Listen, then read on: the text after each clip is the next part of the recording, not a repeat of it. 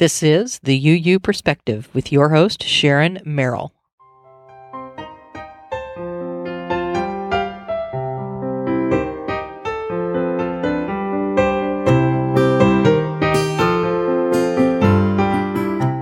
Welcome to episode number one of the UU Perspective, where we provide weekly interviews with today's most inspiring Unitarian Universalists.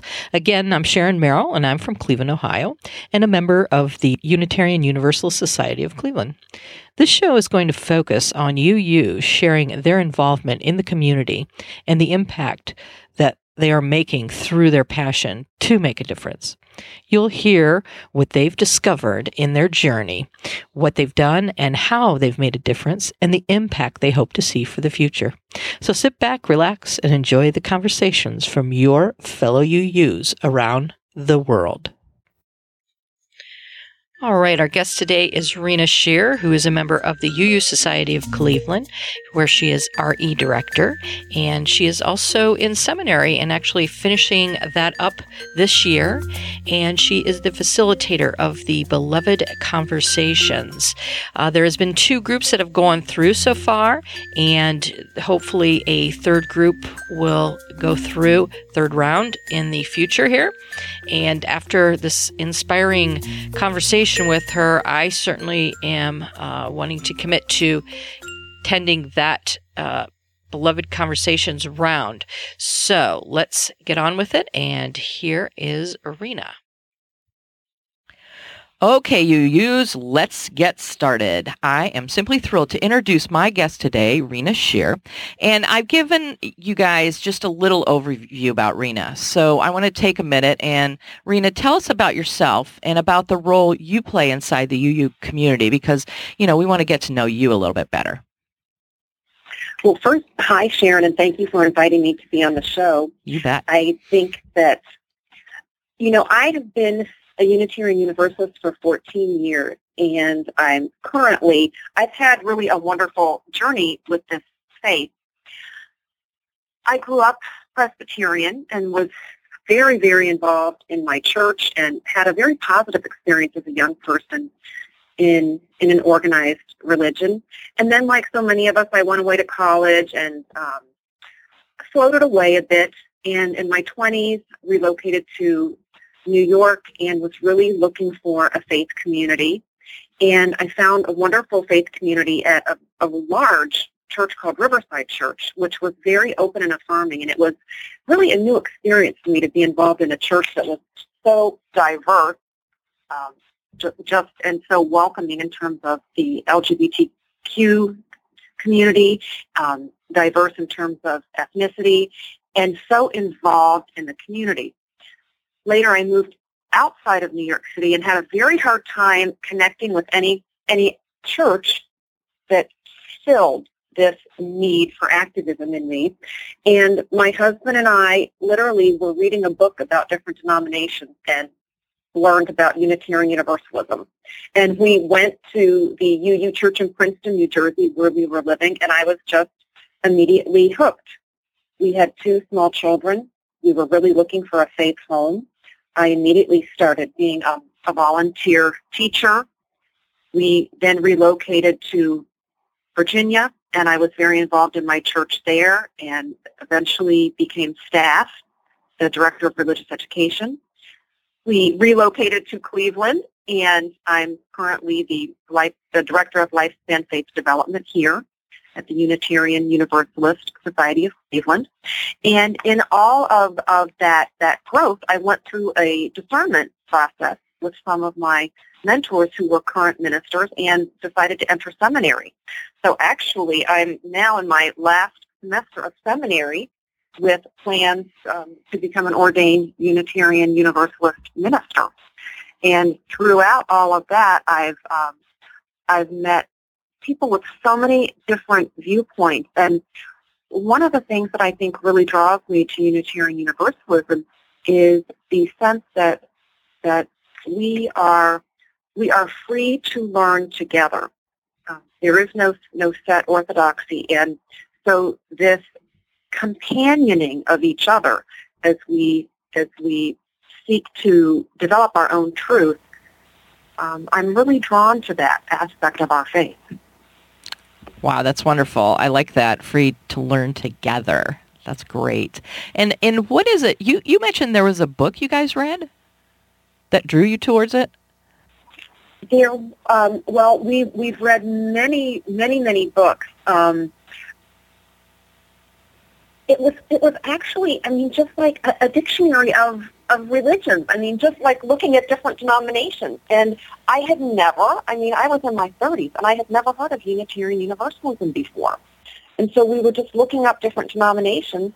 You know, it was clear that I had outgrown Presbyterianism. Um, it gave me a wonderful foundation, but I just wasn't there anymore. And um, that's how we learned about it. This was before laptops and, you know, all that Sharon. Right. I'm dating myself. we didn't have an iPad. We were literally looking at a book. So you're in seminary right now. And how are you doing that? Are you doing that like online? No, I, I don't do it online. Mm-hmm. There are, are two really great UU seminaries. One is in Chicago, Meadville Lombard, and one is out in Berkeley, Starr King. I'm um, very interested in interfaith work and community ministry. And so I made the decision, I'm actually at a Methodist seminary. I'm at the Methodist Theological School of Ohio, which is in Delaware, Ohio.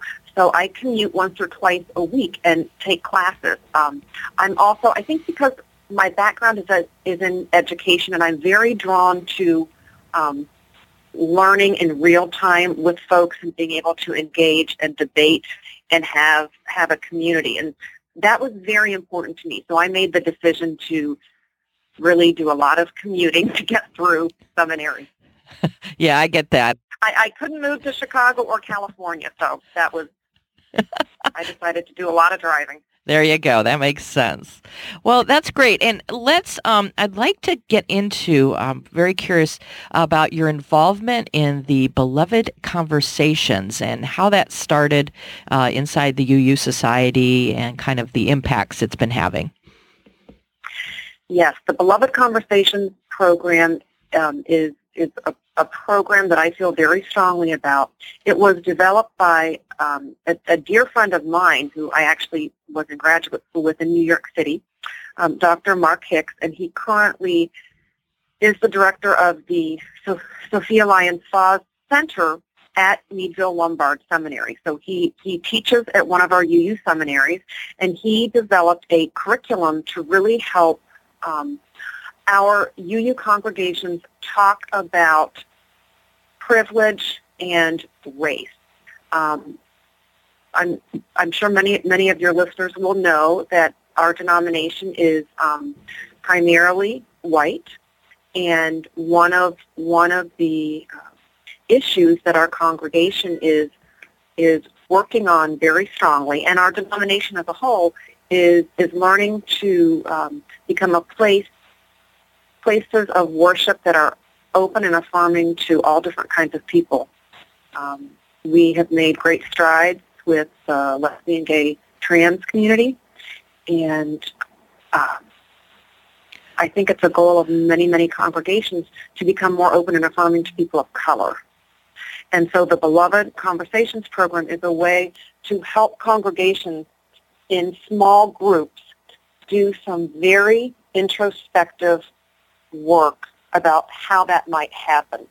Um, it's an eight-week curriculum, and what happens is that Dr. Hicks comes to congregations around the country, and he does a very intensive weekend immersion where using the arts and using small groups and using um, journaling, people really begin to look at the very real dynamic of racism in American life.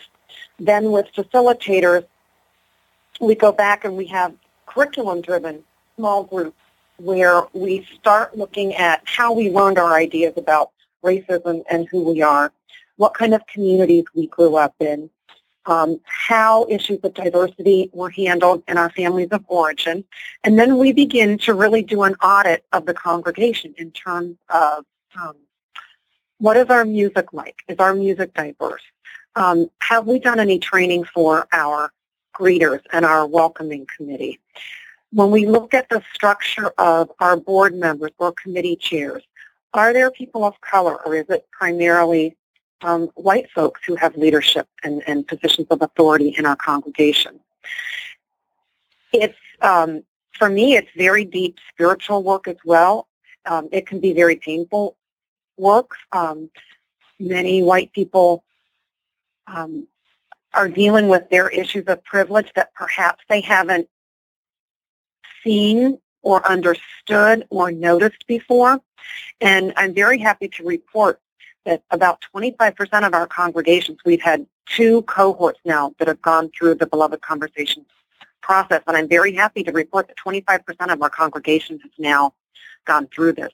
Our new called minister is a minister of color, Reverend Joe Cherry, and um, I think he's he's found us very valuable for the congregation as well.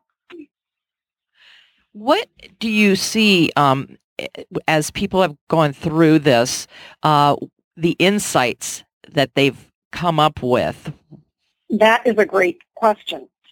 I can tell you that when the group evaluates it, and I think some of the most powerful lessons that they have learned is um, that the, the burdens that those who are less privileged face are burdens that we who have privilege can help with. One, one by by stating that yes, there are a lot of things that are unfair, and two, what can I do to change it? I think that if you would talk to many of the people who have gone through the Beloved Conversations program, they would say, I notice things really differently now, especially if, if they're white. Um, I notice that, that when I drive by a car that's been pulled over by the cop, I notice that many, many times it's a person of color who's been pulled over. Um, one person in our group said, I am so much more aware of how people defer to other people and who, who I see deferring to whom. Another participant said that she now recognizes how much benign racism is a part of her world. Even though many, many of us um, have done so many things to try to structure our world so that we are involved in a, a, a lot of different kinds of organizations and different kinds of social justice work for different kinds of um, clubs or activities. Sometimes it's really easy to stay in your own bubble of, of whiteness. We spent a lot of time talking about the concept of microaggression, which is kind of the, the insidious, constant put down that people of color often feel in our society. As a congregation, we read the book the new Jim Crow, which really talked about the issues of the criminal justice system and mass incarceration. And I think more than anything, Sharon, people are realizing that they're going to feel uncomfortable and that feeling uncomfortable is a necessary part of any change that's going to happen to make our communities more just. What is the what are the changes that you've that you've seen so far? Well, it was very interesting. We had a cohort in 2012-13 and 2013-14. And, you know, this summer after Ferguson, in September, I began hearing, well, in August, after, after the events in Ferguson unfolded, people from the Beloved Conversations cohorts began emailing me and texting me and saying, what, what are we going to do about this? We, we need to come together. So it was very gratifying for me to see that the responses of people in the Beloved Conversations group, um, it, I didn't send out an email saying, look, we've got to do something. It wasn't staff-driven. It, it was layperson-driven that, that we need to get together, we need to talk about this. And so we had some meetings. Um, people people wrote things to, to put in our church newsletter. People were talking about how they were stepping up and having very uncomfortable conversations with people at work, with family members about how they felt about Ferguson. We did a workshop called Serial Witness just last month to try to create a very safe space for people in the Beloved Conversations group to come together to just share their feelings about the fact that um, black men are killed at such an alarming rate in our society. And so many of them said that they don't have a space other than our church right now where they can talk about things that, that are very painful and really bothering them. We're meeting to craft a very definite statement for our congregation about how we want to be um, a, a justice-seeking the, the beloved conversation cohorts want want to make this congregation a place that is justice seeking and affirming for people of color to to feel that they're heard and listened to and respected. There's so much personal work that happens, Sharon, in every day. I mean, people people were talking about conversations they have in elevators with people they don't they don't even know very well, but when they hear someone making a racist remark, they're not silent anymore. And I think this is part of that benign racism when, when we are silent when we hear or see things happening. And people are feeling more able to get involved in those everyday instances that slowly create change. And when they're uh, making that point when they come across, you know, a racist remark, and you're and you're speaking of even the microaggressions, then they're willing to speak out now they're willing to speak out and they're willing to to understand that being uncomfortable about speaking out is part of the process.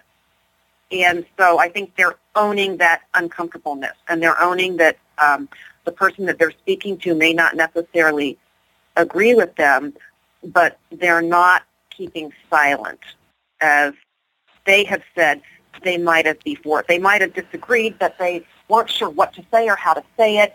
Um, and so we, we talk about that. So you've eliminated some of the fear around speaking out. We have eliminated some of the fear, but I would also say that, um, you know, allowing allowing someone, allowing ourselves to be vulnerable when we speak out is a very important part of the process. And I think there's there's a lot of fear among well-meaning folks that they're going to say the wrong thing. It's not going to come out quite the right way. And so one thing we talk about is, well, we're all going to make mistakes, but working through our fear of saying the wrong thing and continuing to keep speaking out is a very that's that's the only way we're going to improve. So you're going to have to be okay with knowing that sometimes you're maybe you're going to say the wrong thing, but you have to keep doing it. So can you elaborate on what the micro, some examples of microaggressions, because I'm also thinking as we recognize our, in ourselves what these microaggressions are, that too, I would think, helps us be able to say, okay, I'm doing this, so let me speak out about this when I hear someone else do it. Um, yes, and it was very interesting with the microaggressions.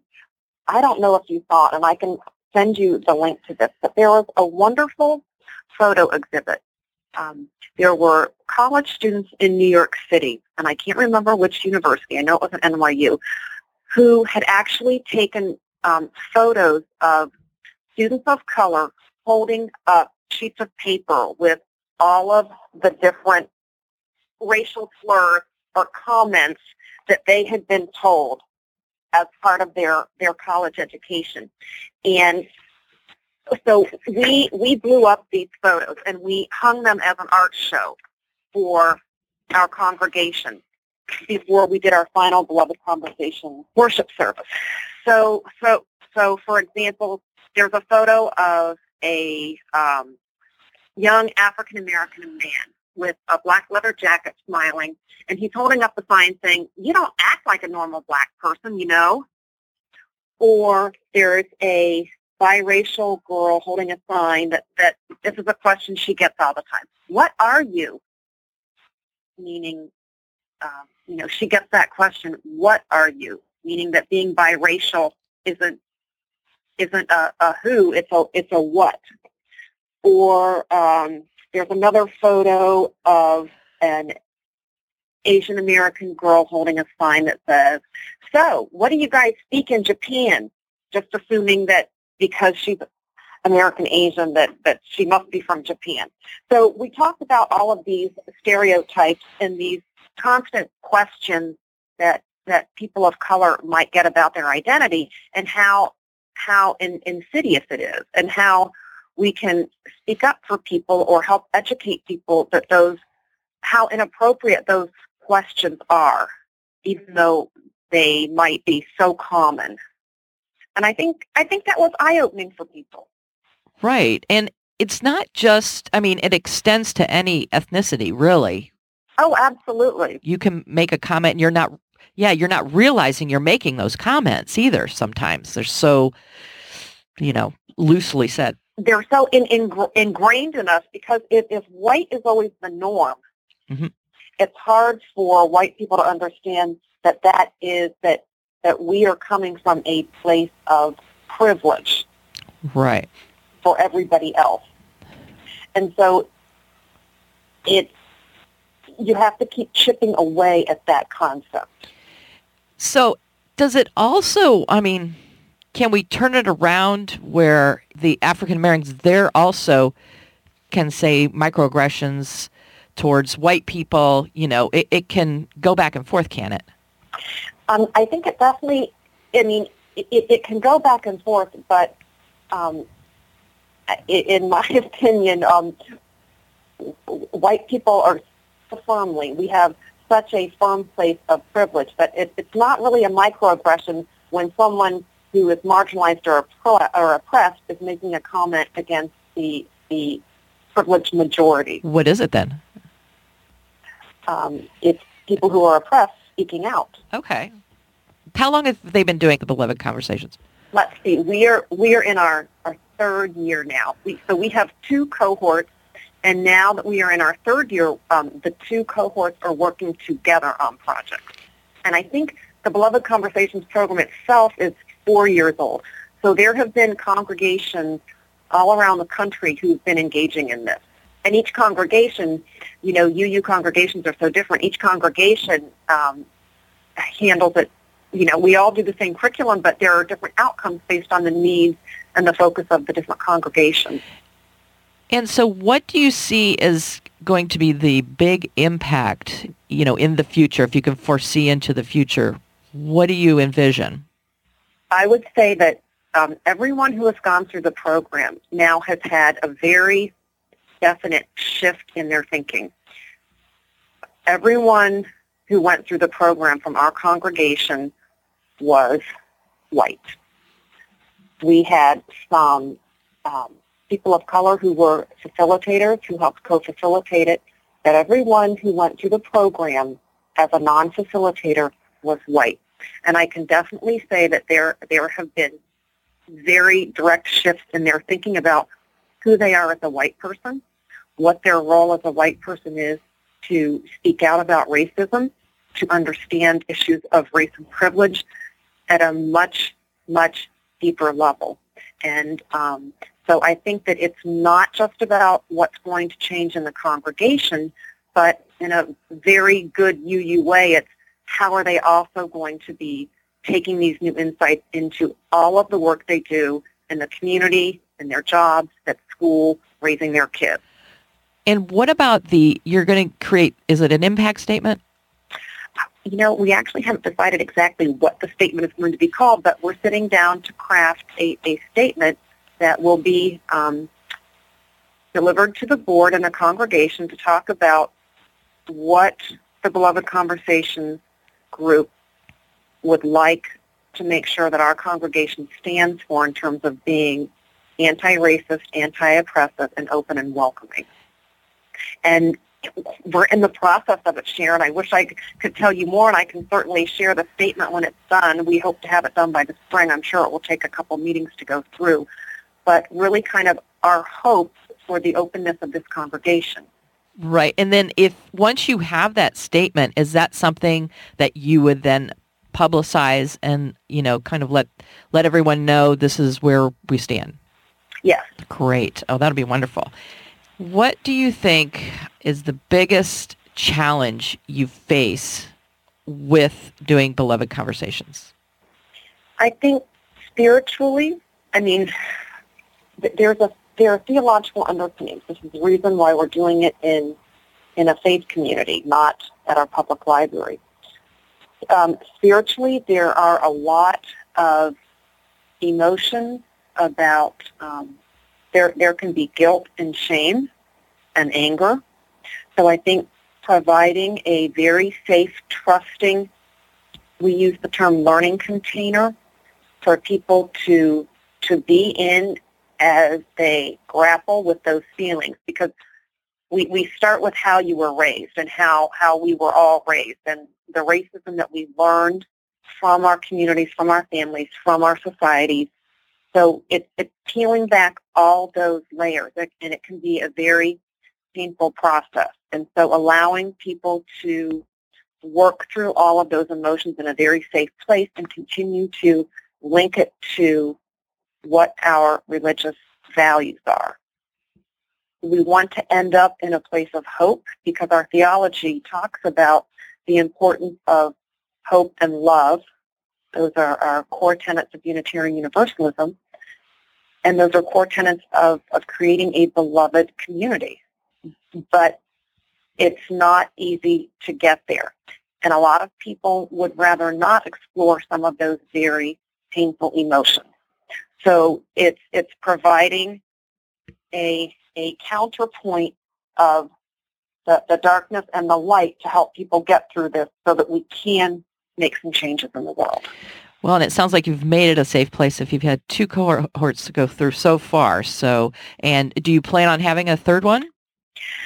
Well, there there are budget constraints because it costs. Um, there there is a, a fee for the program, um, a fee to have Dr. Hicks come out. So that's that's um, that's a budget question that our congregation will have to grapple with. All right. Well, what um, do you have any links that people could go to to learn more about this? Uh, yes, I can. I can certainly make sure that you have links to the Fahs Collaborative, and I think that would be very, very helpful. And um, certainly links to our congregation. And if people have any questions, they can um, email me or text me or call me. All right, and we'll provide those in the show notes then. That'll be great. Um, well, thank you, Rena. Um, I've really enjoyed learning more about the Beloved Conversations. I know I've heard bits here and there uh, from uh, my wife, Amy, so I've gotten to know a little bit about it, and it's been very intriguing. So I appreciate you uh, enlightening everyone else uh, on this subject. Well, if we have a cohort three, Sharon, I will be sure to let you know about it. Yeah, definitely. I'll join in on that one. definitely. Good, good. now that I know more, you know, it's like, yes, I'll get in on that. good. So, Rena, can can you give us um, a quote that you are inspired by in your life? I am. This this was a quote that I learned in seminary when I was reading Dietrich Bonhoeffer, who was a German theologian, who many people will know um, was imprisoned during Nazi Germany um, for many, many things, but um, trying to take down Hitler was one of them. The, the quote is, examine yourself first. And um, I'm, I tend to be a very introspective person, and I think it's very important that people examine their own motives for the work that they are doing in the world and be very clear and sure about their own motives before they engage with other people. Um, I I think it's important for everyone to look at what their part in any relationship is, and so I've always um, I've always been inspired by Dietrich Bonhoeffer, and this is a quote of his that um, I think about every day. Well, and certainly carrying out beloved conversations really attests to that too, it does. and how it you're does. spreading it to others. Yeah, definitely. Well, one last question that I like to ask ask everybody and uh, have you answer. The question is, how is Unitarian Universalism as a religious denomination uniquely positioned to serve and impact society? Well, one thing that I'm very proud about in terms of Unitarian Universalism is that we have the courage to take on issues that can be very divisive. And I'm thinking about um, race relations. I'm thinking about immigration policy. I'm thinking about issues with the LGBT community and just continuing to put ourselves out there saying that each person is important, the inherent worth and dignity of every person. Um, there are so many disparities in our society, and and I'm very drawn to Unitarian Universalism because we continue to work for the marginalized and to give voice to the marginalized and to to say, look at the humanity, look at the creativity, look at the person in each of these voices. And I just think that that, that to me is, is really the bedrock of our faith, is, is looking at every person as an individual and every person as a child of God and every person having very, very, ha- having an important place in our world. Great. Thank you very much. Uh, well, Rena, thanks for being with us and for sharing what you what you've given us about the beloved conversations and about who you are. I wish you wish you good luck finishing seminary and uh, continuing that and working inside of the community. Thank you so much, Sharon. I really enjoyed speaking with you today. All right, great. Thank you.